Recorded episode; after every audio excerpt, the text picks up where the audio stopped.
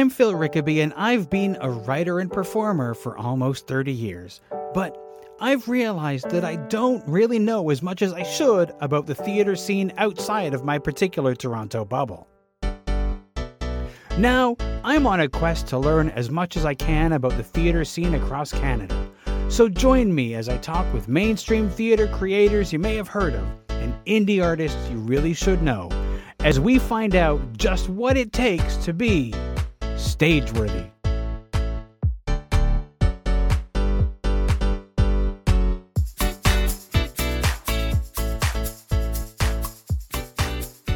If you want to support the work that I do on Stageworthy, you can do that by leaving a tip, either as a one time thing or on a recurring monthly basis. Your support helps me cover the cost of making this show, helps expand the show, and more. You can find a link to the digital tip jar in the show notes, which you can find on your podcast app or at the website at stageworthy.ca. Now, on to the show.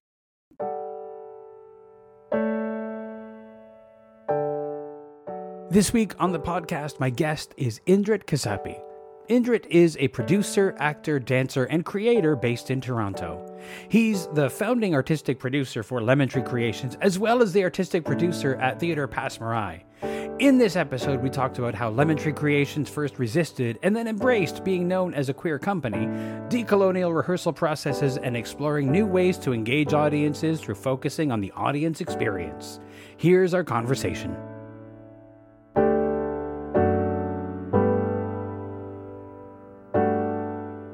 Could you, if you were to describe for somebody your artistic practice or or describe you yourself as an artist, how would you do that?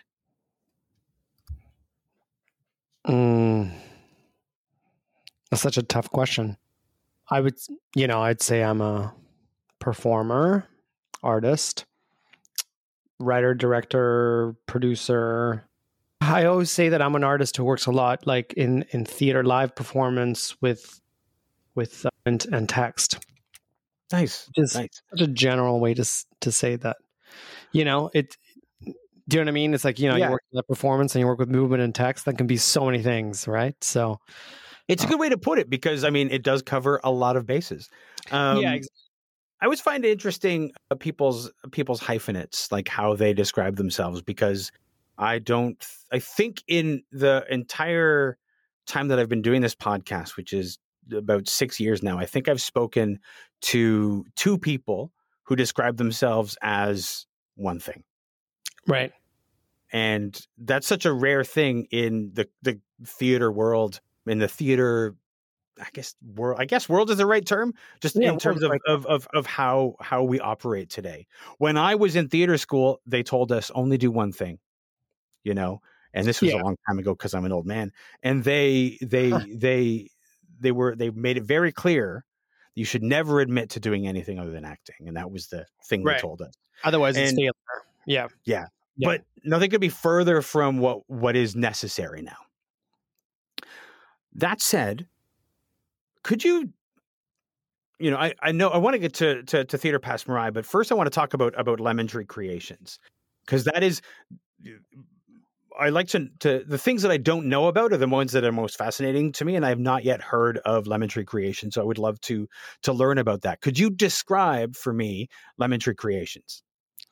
Yeah, Lemon Tree is a I always say it's a collective of artists. It's a project based organization Mm, it's been around since 2008. It started off because I needed a name to put on the, my application to SummerWorks, you know, and I was like, oh, God, what am I going to call this thing? It was not really like a thing that I, you know, I didn't really think it was going to be something that was going to, you know, go on for as long as it did. And lemon, we, I grew up back home in Albania and we had a lemon tree in front of my house and my bedroom looked looked at this tree. So I thought, you know, that's kind of like poetic, you know. you know, I didn't think it was going to stick. So I just thought, you know, I'll just call it lemon tree. And, you know, sort of spiraled that way. I was at the time working with Jonathan Seinen on on a, my new my first play that I ever wrote called The Red Devil. And, you know, Jonathan and I started taking a lot more interest in queer theater, you know, and Then at that point, Cole Alvis came on board, and then it sort of materialized in this very organic, authentic way, you know. And uh, Cole and I really bonded over, you know, theater and queer theater specifically. And and, I, and at some point, it felt like, you know, when we first were in existence, we were resisting the word queer. We were like, we don't want to be queer, you know. That's we don't want to. In a way, we we saw that as a way to limit ourselves. And but it didn't matter what we saw ourselves as because the community started calling us the queer theater company. And so eventually at some point we became we we embraced it. We're like, we are a queer theater company. That's what we're doing, you know? Right. yeah. ourselves here. So let's just, you know, embrace it. Let's just, you know, let's actually take it on. And then it has become this thing now that's very intentionally a project based queer collective of artists that come together and produce theater once you know we take like long periods of time to develop work and we are definitely project based so that if we want to fold at any time we can. Now i want to come back to the the way that you work the way that you create work because i find that that a fascinating topic. But i will say how many theater companies found their name because of the desperation to get something submitted for Fringe or Summer Works or oh, something oh like that. So many companies are like, well, I guess I that's our name now. Somebody that somebody needs to write a book about that. That's for sure. For yeah. sure, yeah. Now, just uh, let's let's dive into the the way that the that Lemon Tree Creations works. Like, do you have a particular way that you you develop the work that you put out that you do, or is it is it specific to each project? How do you how do you do the process of creating a new work? Yeah, I mean, it has evolved and it keeps evolving. You know, I think where we're at right now is that we are very interested in decolonial ways of, of, being in a rehearsal and in creation. And so we investigate that on a regular basis. Like, what does that mean? What does that mean to decolonize? And, uh, you know, we have those conversations on a regular basis. And whether it's, you know, how is the room run? Who is in the room? How does the sort of hierarchical power structures in the room how do they exist? You know how is there a director and how do the performers work with the director? And what kind of rehearsal hours do you have? You know we're we're, thinking about that. We're thinking about holistic ways of of making theater. So that's like one thing. The other thing is that what we do is we we create new work. So we sometimes commission artists to write new plays.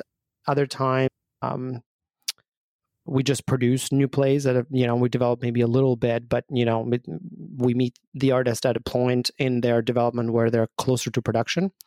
And also we revive like what we want to call like queer classics you know like for example lilies that we did or jean genet. We did some jean genet at the beginning of you know this whole lifespan of lemon tree so it's sort of a combination of both. When we're reviving queer classics, we're looking at it from the lens of like, why are we doing this now? What's the point of doing lilies at this you know day and age? And when we're looking at new work, we're really kind of bouncing off of from the queer classes, kind of going, what was not answered from these from this work? Like you know with with Body Politic, for example, you know we got we got to we were doing Jean Genet and we were talking about queer life, eh, you know, back in the day when Jean Genet was around, and we started thinking about what queer life was like in Toronto at the time, and so then we created still life as kind of a res- direct result to that question of like what does it what does it mean to be queer? I mean such a big question. We tried to answer it you know and we, i thought we i think we did the best we could. I'm not sure that it you know, fully answered the question of what does it mean to be queer in Toronto at that time when we created it. But, you know, we're constantly, I think, navigating work by questioning the work that we're currently doing. You know, it's like, oh, we're doing this play, it's answering this question. What mm-hmm. does it not answer? Okay, maybe there's another artist who can delve into that, you know? Right, right. Now, you mentioned about the way that you're you're constructing the room, the power structures, and, and who's in the room, and and all of that sort of thing. I think that's something that is not particularly common. I think in, in sometimes in indie theater and in some places we're talking a lot about about the room and what the rehearsal hall should look like. But there's a whole history of the way that rehearsal halls have been run where the director is the is the the mm-hmm the all the be all and end all god to to the detriment sometimes of the people in the cast there have been abuses and things mm. like that. So the the the question of of of how the room works is one that that is important. So is this something that you have that that Lemon Tree has always examined, or is that a relatively recent thing that that that you've brought to the rehearsal hall? I, it's a relatively new. I wouldn't say relatively new, but it's not something that's always existed. Like I said, you know, it started because I needed a name on a application. I think it evolved with time. I think it took the first five years was just us doing kind of like everything. You know, we were doing fringe, SummerWorks, shows in basements. Another friend of ours was like, "Hey, can you produce our show?" You know, we're like, "Yeah, let's do it." You know, so there was really no mandate. There wasn't really any sort of thinking, deep thinking about it. Yeah. So in the last, you know, we've been around for was it 12 years now i say in the last seven years it's it, it, we've been more intentional in terms of what we're exploring and evolving that you know in terms of you know the idea of decolonizing the mm. room decolonizing the work like that's probably more in, in the sort of latter part of, the, of, the, of our existence mm-hmm. and i think we it, that's what we love about it you know that we can continue to grow and investigate and you know make the creative process better you know so yeah i would say that's that's that's a new thing mm, awesome now one of the things that i notice in in in your bio is that you're part of a dance company called corpus um yeah. has dance always been a thing for you or is that something that you came to later no, I'm primarily a, like you could say that I'm a dancer. Like I trained as a dancer. I was f- five years old when I started dancing. I trained back home in Albanian folk dance and you know what ballet and we what we call here jazz, but we call this something different there. You know, when I moved here, I was 15, and so I pursued that a bit more. I started, I continued to dance, but you know, I don't know if you know anything about the dance world. By the time you're 15, you're a little too old, you know, to pursue it professionally. But it wasn't that like I, I, I back home, I, I'm, you know, my family yeah, I was presented with the opportunity to pursue it as a career, and I didn't go to the, you know, what you call what we have here, the National Ballet School. There, we have the same thing. So, you know, by the time I was 15, I was kind of like, I don't know, like I, I'm not going in the route of a professional dancer, right? Like, I could have gone to, let's say, post secondary school and stuff, but I didn't go to National Ballet, and so back in the day i was thinking like if you're not doing ballet like you're not really dancing right? Which was very limiting but that's that's the school of that's the school i came from you know? And uh, so but when i got here i was very lucky. I had an amazing drama teacher. His name is teodoro dragonieri and he's still around. He's an amazing artist. And um, I just like he's just he made me fall in love with theater, you know. And it was just sort of it was such an automatic kind of transition for me because I was I I knew I wanted to do something with live performance, so I was like, oh, maybe I should just try this whole theater thing. And I was a new immigrant.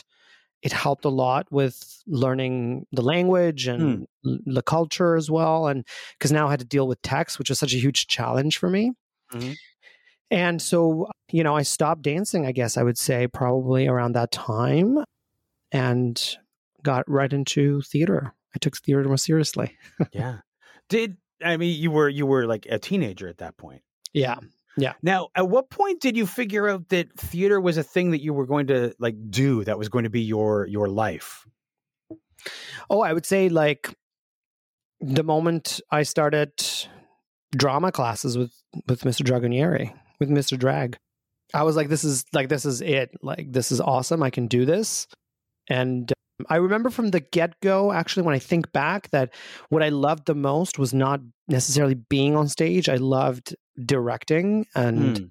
getting involved from that perspective. But because I was a dancer, I also had this like weird kind of like a sense of competition like you know like i know i want to be on stage i want to be on stage you know like because that's you know like i find like, a lot of young young emerging performers at kind of theater schools or any institutions where they've trained there's this sense that they have to be performers you know like that that for some reason all the other positions in the theater that we have are like less than you know like that sort of mm. being a performer is the most sought after or at least that's like my sense i could be completely wrong about this but i, I remember thinking that i wanted to perform because it felt like I, I should i should be a performer you know that's a really interesting thing because I know, and I've talked to a few people who they sort of tell the story of like going to theater school thinking that they are, were going to be a performer because they thought that's what you did. You should, you had to. And then they did like a directing class and they were like, oh, that's now that I like. And they sort of like uh-huh. shifted to that, or they did a writing class and they found that that was that was something they they navigated to more. It's yeah. interesting that that so many I think of us go into the theater school world and and go down that route because that's the thing that I think we think that's what theater is. We don't Correct. When I was in high school, there's no way that I thought that it was anything else. It was like theater right. is being an actor. Yeah. And and and I would add that it's not even that's what theater is, it's that's what success means, right? Mm-hmm. That you are yeah. an actor, you mm-hmm. know, and you can def- people define it in different ways. Some people define actor by being at Stratford, some mm-hmm. others define it by being in movies and film and TV but regardless, that felt to me like, you know, my success as a human being meant that I needed to be successful as an actor. And then me trying out the whole other, all the other things like that I was really good at, like writing or choreographing or directing or producing. I was really good at producing, you know? That for some reason that meant that I was no longer now an actor and that I was no longer a good actor, you know? Mm. That I had sort of failed. And so it took me a long time to get to a place where I was like, you know what, this is. Can you swear on this podcast? Because yeah, was, fuck yeah. I was like, I was like, that's fucked up. Like that's yeah. completely fucked up, you know. And I was like, I'm really good at all these things, and I enjoy doing all these things. So why am I not? Why can I not? Why can one person not be a producer and an actor when I want to? And and a writer or a choreographer, all those things, right? Like you should be able to do that. Yeah, I agree. I think that that that doing all of those things makes you better at all of the things right? If you're if you're a director and you're an actor you're a better director because you've been an actor and vice versa the same with being a writer the same with being a producer. You have this incredible understanding of all of the things that go into it so yeah. it just makes you better at each of the things that you're doing. Correct yeah. And there's something to be said like you know i don't want to put like there is something to be said about the idea that you know you dedicate yourself to that one thing and you sort of master it. There's a lot of people that are very good at that. Some, mm-hmm. some are amazing directors and they have no interest in being on stage. And there are some people that are amazing performers and they have no interest in doing anything else. That's there's there's nothing wrong with that. But i also think that equally to that you can also be an amazing director and producer. You know you just have to learn how to do all those things and learn how you're going to navigate that because i think sometimes the problem is that you end up in the industry we're at right now is a lot of young artists are end up doing these things because they have to they end up producing because they have to and then what they really want to do is write or what they really want to do is be on stage and so they are kind of like shitty producers and then shitty mm-hmm. writers mm. and so they've written a play and they're producing it themselves in kind of shitty ways but because they want to be on stage do you know what i mean and so uh, I, and i think that's what is not good is when you're doing something because you have to mm-hmm. But if you really want to and you want to do it well, there are ways that you can do all these things. Like I don't do, I know my limit of these hyphenates, right? Like I cannot do more than two hyphenates in one project. And there's certain combinations of these hyphenates that cannot live. To, like if I'm going to perform, I'm not doing any of the other things. Mm-hmm. Yeah. like, like don't talk to me because I need to like, you know, I'm, I'm a weird performer. I have a lot of like anxiety and I need a lot of space and stuff like that. But, you know, I can very easily write and direct, you yes. know, like combinations like that. Or I could write and produce. Mm-hmm. Like there's a lot of artists to do that. Donna, San, Donna Michelle St. Bernard is one person I can think of that have the capacity to write you know, and focus on that. And then they shift and they become the producer. Mm-hmm. they love both, you know? Yeah. Yeah, absolutely. It's, I think, I, you know, the, one of the, the worst combinations is that, that dreaded actor director. Oh God. yeah. yeah. Yeah, you know, it, it's it can be done though. There are people that can do it. I it's very rare that I see like a show where I see an actor director where I where the show where the show that where clearly like the person who's doing is has given has doing one thing better than the other you know? Mm-hmm. yeah. Like, it's very clear that oh god like you didn't direct yourself here at all you know? You're just sort of running around. I think there's there's only one way that that can work and that is that the the person who is the director who's also the actor has to be able to give up enough of their ego as the director to have an assistant director direct them and give that person empower that person to to give them the kind of feedback that a director would give. Yeah. but that's a rare thing to find somebody who can drop the ego like that. Yeah. Yeah. And and again like there are ways there's if we're thinking of the creative process in in sort of other ways that exists like what if you do have a group of people that are directing it? Like what if like you know mm-hmm. you, you, don't call it directed call it outside eyes call it yeah. collaborators or outside collaborators however you want to sort of frame it but it's essentially you know the theater the beauty of theater is that it's live performance and it's your body and it's your spirit and it's your presence and so be absolutely require somebody on the outside to tell you what it looks like on the outside because it's a different experience and that's what you're doing it for you're doing it mm-hmm. for the audience to come see it's very yeah. different than when you're doing film. You can probably direct yourself because you can go back and see it, right? Yeah. Like, yeah.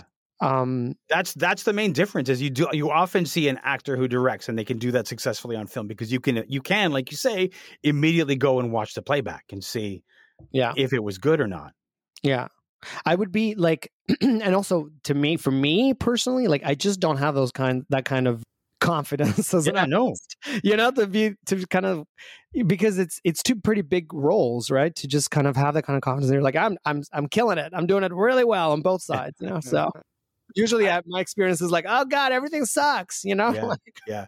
I have found it, and I've got I got some great advice when I started writing and performing my own stuff. And the great advice that I that people who had more experience in that than me gave me was the fact that you should as the writer, choose a point after which you are no longer writing.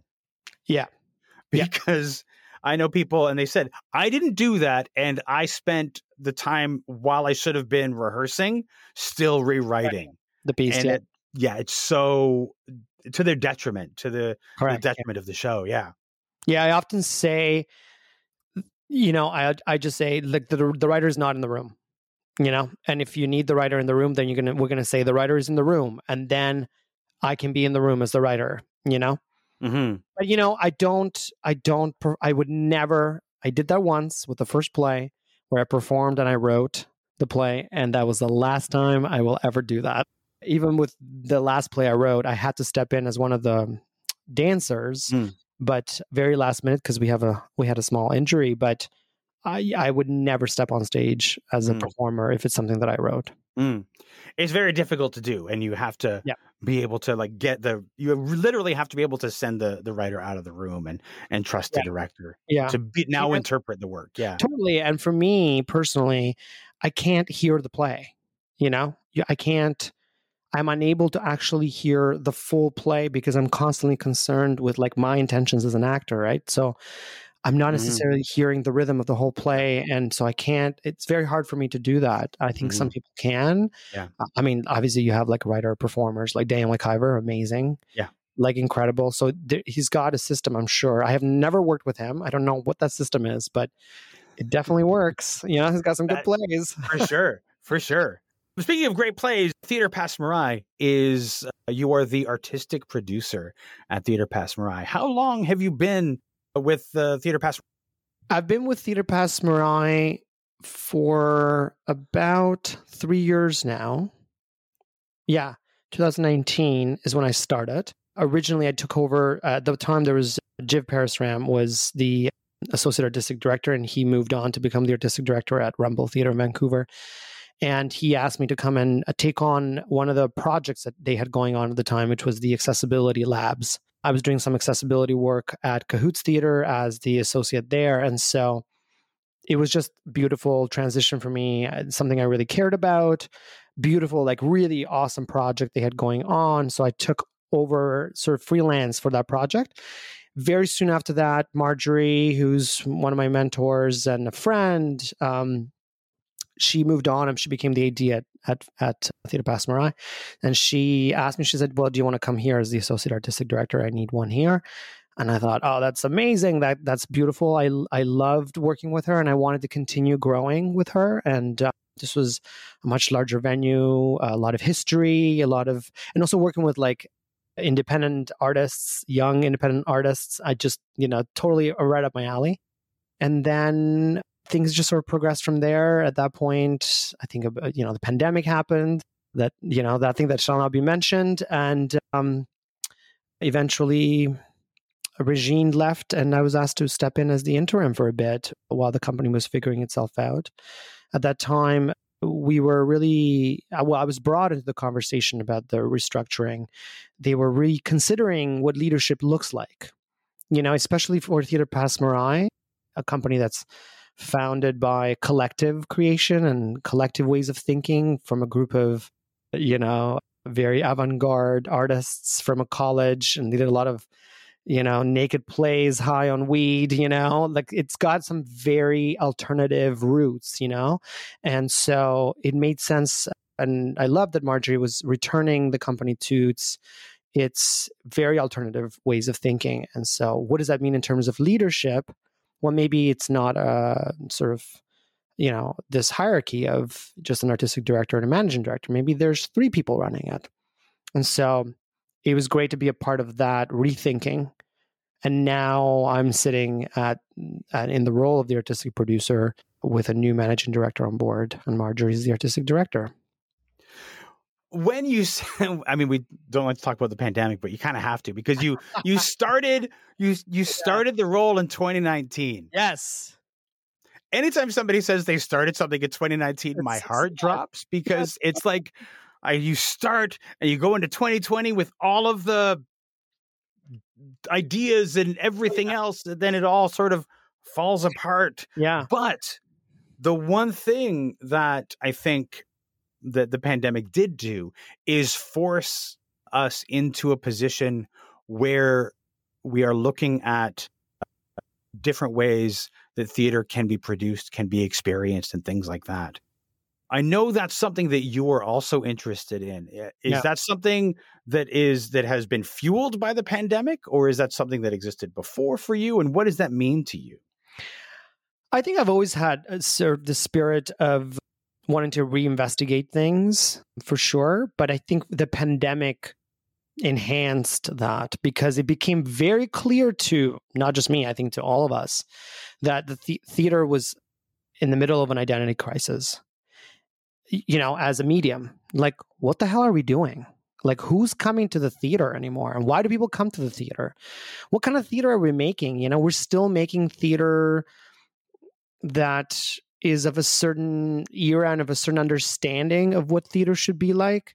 So now that the pandemic is happening and people can leave their homes and people clearly are obsessed with film and TV even more so than they were in the past, literally has become their sort of way of surviving. You know, people were watching so much TV and and and and film. And we were kind of like, you know, the thing that we had pushed against from was technology. You know, because we were we were kind of well, we don't we don't do film. That's not our thing. You know, we're we're we're theater. So much so that even our unions and our regulation is is literally like you know dividing the two worlds, right? Like drastically dividing. So suddenly we're doing digital art and what does that mean you know so for me i think the pandemic made me go yeah like what are the ways in which we can make theater that can be different than what it looks like right now and maybe can address most importantly this question around our identity. Like what is the kind of theater people will you know get out of their homes buy a ticket and come to the show? Because the sense i get these days is that most people will come to a show maybe once a year and when i say most people i don't mean artists right? Like i mean right. you know engineers and and and accountants and you know people who didn't do drama in, mm-hmm. in high school or or in college people who actually have the financial capacity to pay 50 bucks for a show and come see a, a play why are they not come to the play at once a month mm-hmm. you know once a month like I can see that they're bored at home. You know, they've seen all the movies, they've seen all the TV shows, they've gone to the restaurants. They want variety, and so you can see the moment. Like Blogto posts about something wild going on, people are going to it because people want to go somewhere. But why are they not coming to the theater? And it's affordable. You know, some shows are 20. Every theater company in the city has a, a way for you to get a cheap price. If you're under 30, you can probably get like $25 tickets or even less for some of them. You know, I have friends of mine who I was like, "Do you know you can go to the National Ballet for twenty nine dollars? Mm. You know, you can go to." They were like, "What? I didn't know that." Like, like it's not that they don't know it. It's not that the information isn't there. It's that they. It's not part of our cultural sort of upbringing, or it's not part. It's not part of our culture. We don't talk about it. We don't do it. Right. Yeah. So I don't know. I don't know that I have the answer, but it's certainly where I'm at right now. I'm asking these questions. The Yeah. The the the answers I've gotten when I ask people is to say, "Well, it's too limiting. It's really dark in there. I, the seats are really close. You know, I'm asked not to use my phone, which is so annoying." Which these are fair. Like initially, you're like, "Oh, come on," but they're legitimate things, right? Like that's those are the things that we like about theater. We like that it's dark and we like that it's you know we're squished and we're just going to see hmm. magic on stage. But a lot of people don't come because it's too high risk. They can't leave if they don't like it. They Yeah. can pay twelve bucks to go see a movie, and they hate it, Yeah. they just walk out. You know? Yeah. No, that's absolutely true. And I think I think that sometimes you know, I mean, you bring up movies, so movies are dark and people don't use their phones in the Totally. movie. At least they shouldn't. Everybody gets mad if they do. There's always that one person though. But I think there's the difference in like so some people they don't go to Theater Passe Muraille Factory Tarragon. They will go to the big Mirvish production. And you know, Again, because it's lower risk. Yeah. Right? Like yeah, they know they're going to pay that fifty bucks, and it's going to be a great musical, and they Mm. can leave whenever they want. yeah. Right? Like sure. I mean, it's still like, yeah, sure, they could leave whenever they want. It's still like everybody does watch you leave in that big theater if you get up and leave. But there is an intermission and you can sneak out at that point. correct. Yeah. Correct. I wonder because I think that that that we are we're a culture now that really is is is looking at like people are going to experiences. They're going to the immersive Van Gogh experience. Oh yeah, like which that, is right? literally a projection show. Right? yes, Like- it is literally a projection show. Um, Theater's been doing that. We've been doing. Yeah, like yeah. Anyway, yeah. but the question is like how how do we get people to to come to that i think we've done ourselves disservices in the past because there's lots of times when you know people go to see a show and they didn't get it or they didn't like it and that becomes their whole experience of theater right i went to a play once and i didn't like it so Yeah. I'm not going to go again. We don't, uh, I mean, let's face it. I've seen enough shows that are like you walk in there's the living room set up and you're like, okay, so this Oh, God. Yeah, yeah. thing, right? You know, and you know, th- those have their place, but when you see like after like going to like you've seen five in a row, the living room set up, you're kind of like, I'm a little bored with that. So Hmm. it's like one of those questions, like, what what do we do hmm to let people know that the like how do we share the experience with them Yeah. Well, i, I, think- kind of sorry go ahead no. I, I all I was going to say is that I, I I totally agree with you, and I think I don't know that I have the answer to that, but there are ways that we can at least try some things. That's where I'm at right now. It's like we have to start trying to do things a bit differently. And so, whether it is like I, part of it, I think that we don't run our plays long enough because we Mhm. cannot. Yeah. It's too expensive. You know, when you think about the Van Gogh experience, experience that you're referring to, you know, they ran that for a long time. So because word of mouth got out, Yeah. people, you know, uh, so then suddenly you start seeing the flock of people coming. By the time word of mouth gets out for plays in Toronto, it's going to close. It's closed already because Yeah. it's not running long enough. I think in Toronto, the only one I know that runs plays long is probably Tarragon, Yeah. right? For a bit longer than the others. And even that, it's probably like four weeks, maybe. I don't know that that's enough time for the word to spread out. I've noticed that that's a thing. The other thing is that we don't have the marketing ability. Like it comes down to money. Like in order Mhm. in order for us to really invest in letting people know that this exciting, cool thing is happening. Especially a lot of cool stuff that happens in Toronto is like at the indie level, right? Like Yeah. that kind of, you know, you see these plays and they're amazing and you we hear about it because we're in the industry. So the word Yeah. spreads like, you know, like fire. And a lot of my friends, that's what they say. They say, well, you know, I tell them, go see this, go see it now, you know?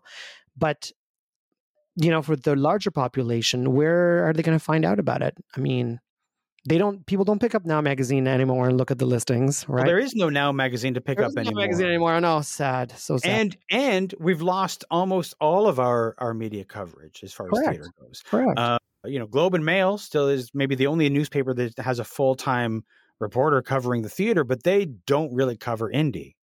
yeah, Um, and they don't, you know, so they're like covering things on a certain level.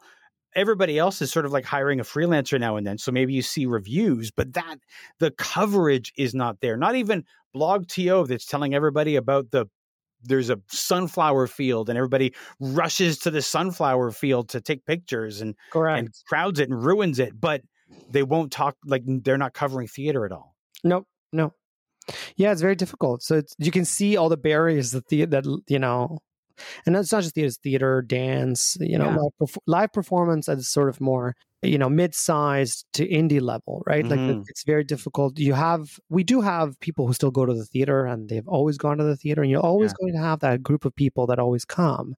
I think, but to you know break through this mm, level where we're at right now in terms of the amount of theater that happens to sort of the next level where people where you're seeing lineups around the corner like Mm-hmm. you know i was reading the history of theater Passe Muraille, and they were talking about the farm show and they were talking about how long they ran it Mm-hmm.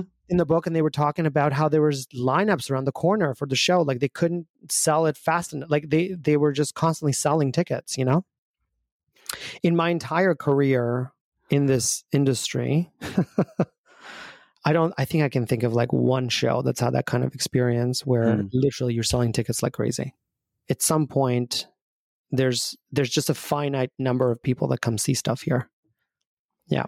Yeah. Yeah. I remember I did a show years ago with a theater company that I was part of. We did play in the style of a silent film, and I remember um, back in those days, my my old theater school acting teacher came to the show, and at the time he saw it and he left and he said, "Well, if this was a real city, this would never close." And I was like, at the time, I was like, "What does he even mean by that?" But then I realized that what he meant was like in a city like New York or London, it would run and it would run and it would Right. run, and somebody would say, "Oh, bring this to the theater. We'll run it."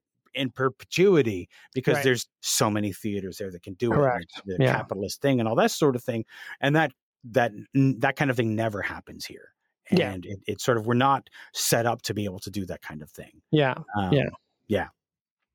Yeah, and, and so that's why it's like, how do we how but we have what we do have is creativity, you know? We have imagination. And so I think we just have to stop regurgitating the same kind of, you know, stuff. Like even with the young people, I really encourage them. I'm like, do, please do not do any more Da- David Mamet. Like, you know, it's it's such a like, oh, I want to act. I'm going to do a David Mamet play. I'm like, Yeah. let's do do something different. Like push Yeah. the boundaries. You know, Yeah.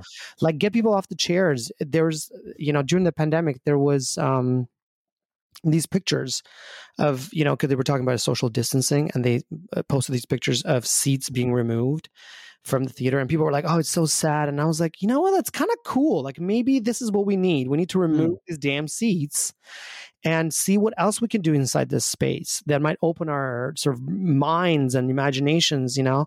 Maybe we can rethink the way that we're making things so that we're Mm. maybe creating you know like people are paying really good money to go see things in 3d and i'm like theater is 3d so you know let's use that let's use people i think people do want to get off their couches and go somewhere and have like an experience like an Mhm. 360 kind of experience. Yeah. I don't think people want to sit and watch something. I think people want to stand or lie on the ground or be sort of thrown into something, you know, like Mm. so a lot of this kind of a lot of work it's it's happening here, you know, like outside the march does a lot of this amazing kind Yeah. of immersive kind of work. You know, Daniele Bartolini is another director I can think of who's doing Mm. a lot of that kind of work. But I think there could be more of that where where inside the theater, you know, you're not necessarily being asked to do the thing that you've always been asked to do. Maybe now you're being asked to stand and open a drawer and, you know, I don't know, follow some storyline that way. And then you can maybe sit somewhere and listen to something, you know, like I don't really Mm. know. We're, we're playing with that a little bit at Theater Passe Muraille now. So we have a, a show coming up in our season called Miriam's World, which is a, you know, a lot of people might say it's an exhibition, right? But to us, it's an experience. We're trying the idea of bringing people inside the main space so that they can move around it, right? Like they don't have mm. to necessarily, they can sit if they want to. There are chairs there and they can stay for as long as they want, but they can mm. also just sort of sift through it. It's up to them. It's their decision to make yeah. what kind of experience they want to have inside. But it is a different way than, you know, coming and sitting and going to intermission, you know, that kind of you know, there's there's a beauty to it for sure in terms of what the way theater is always made. Do you know, you yeah. can expect, but I, I am I am investigating or I'm curious about other forms of experiences, theatrical experiences mm. that we can have inside our spaces. Years ago, I saw many years ago. I was in high school at the time. I saw a show at the Canadian Stage. It was called Donut City, and it was completely in the like completely immersive. So scenes could take place behind you or in front of you or over here. Like you were in the space and it just happened around you.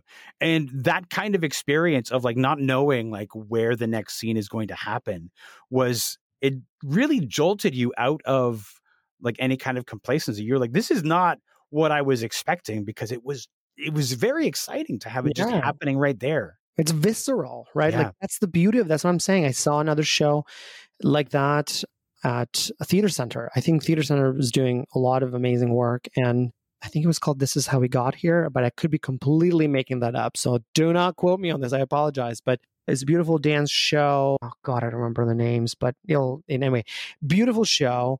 And same idea. You, you, know, there was they asked you to take your shoes off, and is is one of those shows that I think if if Theater Center had the financial capacity mm. to really market it, to really say, hey, this is what's going on, this is super cool, do not miss this.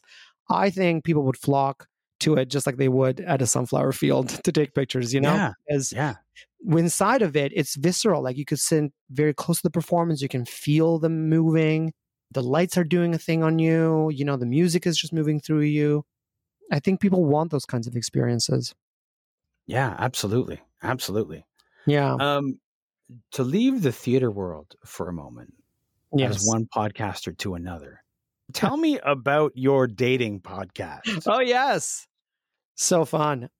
That this was a, a pandemic sort of love affair for you know that period of time where we were like hey maybe we should do something else and you know have fun with something else. A friend of mine really wanted us to start a podcast together. She'd been talking about it way before the pandemic and i'd always sort of been like i don't know. I'm not really that's not my thing you know and of course the pandemic happened and like everybody became a podcaster you right. know it's like oh yeah microphone and i can do this. And so so did we. We decided okay let's do this. This is time.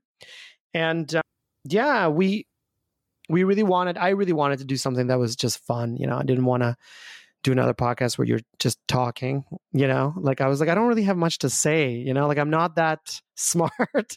So i was like i don't know that we need to like you know find a podcast where we're talking to each other about things you know? But um so yeah, for some reason the dating idea came on came you know about, and we're like, oh, you know what? They don't, we don't have we don't have like a dating. I'm you know I'm obsessed with the reality TV show, like dating reality TV shows. So I was watching a lot of that, and I was like, I would totally listen to a dating podcast if there was one. So that's where the idea came from, and uh, we ran it for a bit until when it became a little bit too difficult to run. So now mm. it's just sort of in limbo, like in sort of should we continue it? Should we not continue it? We're still thinking about it. Like, did you follow a couple on a date? So the show essentially no, what we do is we bring on it's a it's a game show. So we bring a single of the week and then we introduce that single of the week to three eligible other singles. And over the course of the episode we play a whole bunch of games and at the end of that, we say, who would you rather? You know, who would you rather go on a date with? So they get to pick, you know, they haven't met this, but like they don't see each other at all. It's this completely mm. blind date. But what they do get to do is they get to play these games with them. They get to hear their voice and they get to ask them questions and vice versa. Right. right. So it's super fun. And, you know, I think people, it's also, for me, it was sort of the obsession with dating apps have, be, have turned the dating world into this sort of superficial like swiping left or right and so you're basically making a decision whether somebody's the right match for you based on just like a two-dimensional picture, you know? And, you know, we've forgotten about the three dimensionality that we have and how we turned on we might be by somebody that you might not necessarily swipe right on. Do you know what I mean? Yeah. And so, in a way, the show was responding to that exhaustion around, you know, a visual based kind of dating to something that's more auditory. So then you mm. get a sense of them. You know, you really get yeah. to hear them. People responded really well. They loved the idea. A lot of people that we had on our show were kind of like, "Oh, this is amazing! Can I always date like this?" You know. yeah, so that's essentially the show. And then at the end of that, they get to go on a date together. But because was a pandemic, some of the dates were outside and they were on a mm. park. And you know that was completely between the two of them. Like, sure. But some of them were on Zoom, as fact, and so yeah. it was it was super fun. Yeah. No, it, it I mean the whole dating thing is is you know, I like the the idea the whole swiping thing has made dating feel like a catalog. And so exactly. you're you're like always searching Amazon for well I found this but is there is there like something like this is fine for now but yeah. is there is there something better which yeah. is so like you know when I was it's, it's wrong. yeah. When I was dating uh, thankfully I'm not anymore but like I when I was out doing that, it was all so very you you talk be talking to somebody and then they would sort of like you get the sense that they're just sort of waiting like i'm entertaining them for now until something else comes along and it's yeah. just so frustrating. Yeah it, it feels and that's what it feels like. It feels like people are just constantly distracted yeah you know for sure there's for just sure.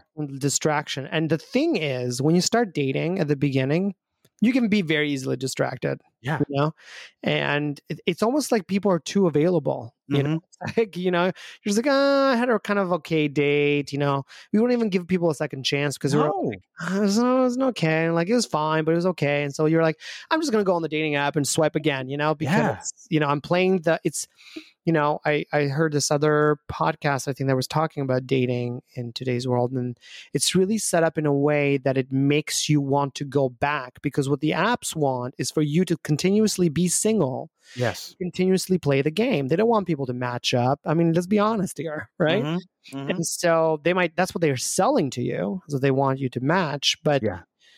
what they want is for you to just kind of like play the roulette game, you know, like again, again, again, right? And so, yeah yeah, there there are other ways to rethink. I think dating, and again, so this is me rethinking things. Like I was like, how do I break the structure of dating in in today's world? But the podcast was certainly one of the attempts. But I'm not sure it's something that you can that you can sustain for a long period of time. It's so I mean there's a lot of work involved in that kind of thing, right? Like you yeah, to, you're not getting paid, no, you know. Exactly. Like it's like just casting alone is yeah. hours and hours and hours of work. And, you know, eventually we were like, this is super fun. We're having a great time. But at this point, it's turned into a lot of work and yeah. good times. well, that's the problem is, yeah. is, you know, almost nobody's making money from podcasts. And yeah. News flash to anybody listening. Uh, but like, how long you been doing it for? Uh, six years. Good for you. Yeah, I must be getting something out of it, but it's not money. But it's it's there you have to keep it at a level where it's doable for you and you're still enjoying it. Yeah. You know, it that's sort of the necessary thing. And if if if if if it's taking more time or it's no longer enjoyable, you, you got to let it go. I agree. Yeah. I agree. Yeah. Yeah. It's not worth it, you know? No. And I think that's where we're at right now. We're kind of like, that's why we're not fully letting it go. The podcast is available. People can listen to it. It's called Who Would You Rather? You can find it everywhere. But for us, we're saying we'll pick it up again when it's time for us to have fun again. Mm. You know, mm. like you know, for a while we're like, what are we going to do? Our listeners were like, we can do whatever we want. Like nobody's not sleeping at night because we haven't released an episode. You know, like it doesn't matter. There you go. So I think if we when we started to look at it from that perspective, that it's like this is something that we can do because we're enjoying our time together. You know, the the other the other two hosts and producers are friends of mine, so we are like, we're going to pick it up again when it's time. At this point, we have other things that are keeping us busy. It's always the kind of thing where you like, much like, you know, uh, your project based theater company, it's something you can just sort of like go to. You could do a special episode and there it would be, you know? Exactly. Exactly. You could, it can be whatever, whatever and whenever you need it to be. I agree. I agree. Yeah. Yeah. In terms of like exploring theater and and live performance and how it can be experienced better. I mean, podcasting, you know, I experience I experimented with some audio drama, things like that while the pandemic was on. There's all kinds of different ways that that that that companies have have sort of flirted with continuing to produce, and video has been one of them. Theater Passe Muraille, did were, were there any attempts at putting anything out as a live stream or a live a live performance over video? Yeah, I think for us, it became important that we wanted to continue. Like you said, you know, we started in 2019. Marjorie's like the two, the 19, 2019, 2020 season was a season that was already programmed by the previous artistic director Andy McKim mm-hmm. so the 2020 2021 which is the peak of the the the pandemic was marjorie's first season mm. of programming right and uh, and you know, and in a way, mine as well, because I was the associate. And so we were both very excited about the programming we put in place. And sadly, we saw all the shows kind of have to move to a different way of thinking. And so we weren't going to just let it go. And we worked with a lot of artists that wanted to explore what digital theater meant. And for us, what we discovered was one of the core values at TPM is our desire to be an inclusive theater company so we're really thinking about accessibility initiatives, you know, at the forefront of everything that we do.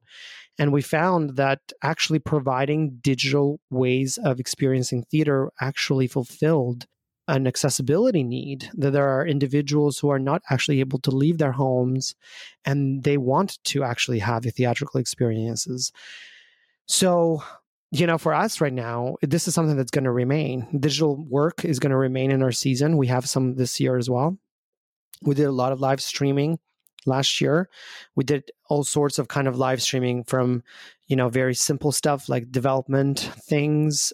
I did a piece with Luke Reece, for example, and uh, that's in development where the camera just follows him around the space as he's telling his story and and then other pieces like my play which is called toka where it was you know a multi-camera essentially film shoot you know and it's pre-recorded and beautifully edited and then it gets live streamed for specific times to the audiences but it is a pre-recording of a theatrical experience mm. but it's really using capacity and beauty of film to its full extent, right? Like the close-ups, right? Like yeah. film has such so much power with close-ups. We don't have that in theater, right? We have sort of magnitude in theater, you know, sort yes. of that big lighting, big set kind of idea. So we played with that a lot, and we're going to continue playing right now. We have a show called "Okay, You Can Stop Now," which is a dance piece by Shaquille Rollock, and uh, with that one, uh, he's investigating what the media or the perception of of stories and and and people's lives through the media, especially on on POC and black but bodies, the ways the ways in which a story gets sort of twisted or told in a different way, and how it's get framed or contextualized in a way that it makes one seem guilty or not guilty, right? In certain circumstances. And in today's age, we have these phones that we mm-hmm. just pull mm-hmm. out. We're like, oh, there, I recorded it, you know? And then we were like, this is proof. And you're like, but is it proof? Because maybe somebody just recorded a very small section to it. Yeah. Or sometimes it is like it is actual proof. Like, you know, they've captured, you know, the situation. The reason that we responded the way we did to George Floyd is because we saw it. Mm. Like, mm-hmm for a lot of people, they were like, this is what we've been talking about. Yeah. For a lot of other people, it was like, I cannot believe that this is what's been going on, right? There was yeah. this sort of like, this, but you know, people responded to that because of that recording, the ability of these little things, the technology that's, mm-hmm. and so he's really investigating that through dance. And what we're going to do is we're going to live stream it through different cameras for the performers are manipulating. So you, mm. the, as an audience, can come and watch it, and you'll see different kinds of cameras capturing these different moments. So you'll be able to see different sort of sections to think. Mm. And so we're playing on that idea of what what the power of these phones or or or video capture can be, mm. and how it can actually support and make us, you know, make this a better society. And sometimes it can, you know, screw us over. Yeah. for sure.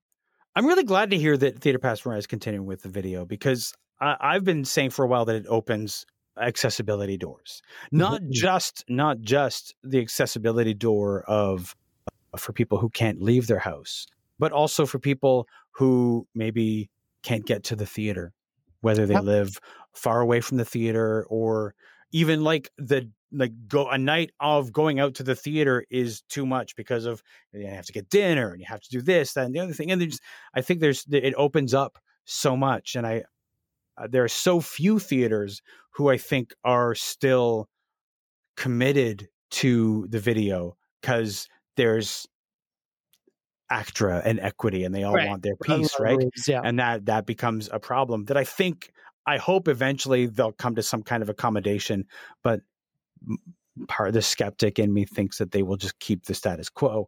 But yeah. I think it's so important to keep doing it yeah. in that way. Yeah, absolutely. I uh, I couldn't agree more. I think that's definitely what we'll be doing. I know that there are other theaters that are thinking the same. We've partnered with the Cultch in Vancouver, and they're doing a whole digital series. So they're going to do digital presentations. Uh, they're presenting one of our pieces, which is the Year of the Cello, that's going on right now at Theater Passe Muraille. You can come see it in person, but it's but it also will be an auditory experience. So you can come, you know, experience it. We haven't released the dates, but it's mm. going to be something that you can also experience auditorily so we're approaching it from different perspectives. Not every project uses video. Some projects might be just auditory experience. Some projects might be you get something sent in the mail. Who the hell knows? Like it's it varies on what the artist wants to be saying. You know, mm. we always like to put the artist at the center and what they want to say first.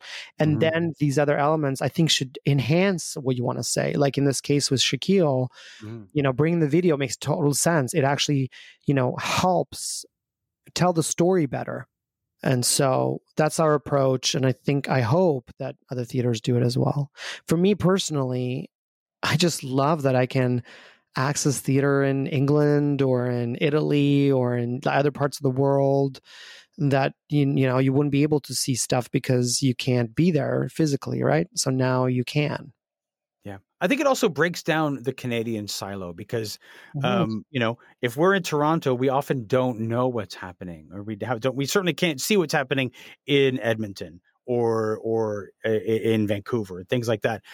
Sharing the video and making that available again, it lets us connect. Uh-huh, 100%. Uh, in this this massive country that has all of these like little dots of theater across it, and I think it's so important. I know it's something that that the St. John Theater Company. I did their Fringe Festival, and they mm-hmm. had been doing video through the pandemic, and they even outfitted one of their main spaces with like a three camera setup that they could just like run from. And they hadn't intended to do video this year at their Fringe Festival, and they found out their audience was demanding it. Wow! And so they they flipped and they were like, "All right, so we're gonna here we're gonna offer these digital tickets, and it's not gonna be a live stream because that's too much for us to do right now, but they did record each performance, each of the shows, and made it available for a limited amount of time during After. the fringe. So during during, the, during the, fringe. So during the fringe, if you couldn't make it out to the theater, you could still see the wow. see the show. That's amazing. And I think that kind of thing is so necessary to Yeah. To, I agree. Yeah. I really hope that it's something we keep we keep exploring. Yeah. I hope so too as well. I I can see that and and not just that, but I hope that it gets you know that the technology gets better and better, and that we are able to have even more exciting adventures, you know, mm. from a uh, technological perspective. And I also think that that kind of work goes back to sort of where we started, or the conversation that we had earlier, which was you know how do we build better experiences that mm. will mm-hmm. bring more audiences i do think that this this will bring more audiences to the theater. We just have to start finding ways to use it so that it doesn't necessarily resemble, you know, a, a Netflix experience, right? right? Like, right. because we can't compete with that. We cannot compete no. with that. no, and that's the thing no, is is try. Like, I think it's important that that you know we're still doing theater. We're not making films. We're correct but like to live stream and even if you can manage to get like a like three cameras in a space you can still make it dynamic and you can still make it make it fun correct yeah um, and it's all doable because you can all do that live Yeah. Uh, it's just something that I think is is worth exploring, and I I, I, I commend uh, Theater Passe Muraille for keeping it going, and I hope more companies try that too. Thank you, and yeah, I couldn't agree more. Well, Indra, thank you so much for for talking with me today. I really appreciate your time. Yeah, thanks for having me. This is a ton of fun. Thanks. Thank you.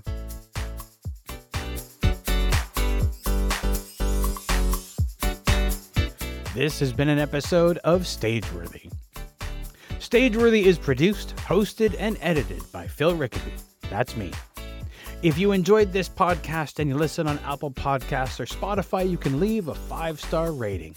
And if you listen on Apple Podcasts, you can also leave a review. Those reviews and ratings help new people find the show. If you want to keep up with what's going on with Stageworthy and my other projects, you can subscribe to my newsletter by going to philrickaby.com slash subscribe. And remember, if you want to leave a tip, you'll find a link to the virtual tip jar in the show notes or on the website. You can find Stageworthy on Twitter and Instagram at StageworthyPod, and you can find the website with the complete archive of all episodes at stageworthy.ca. If you want to find me, you can find me on Twitter and Instagram at Phil Rickaby, and as I mentioned, my website is philrickaby.com. See you next week for another episode of Stageworthy.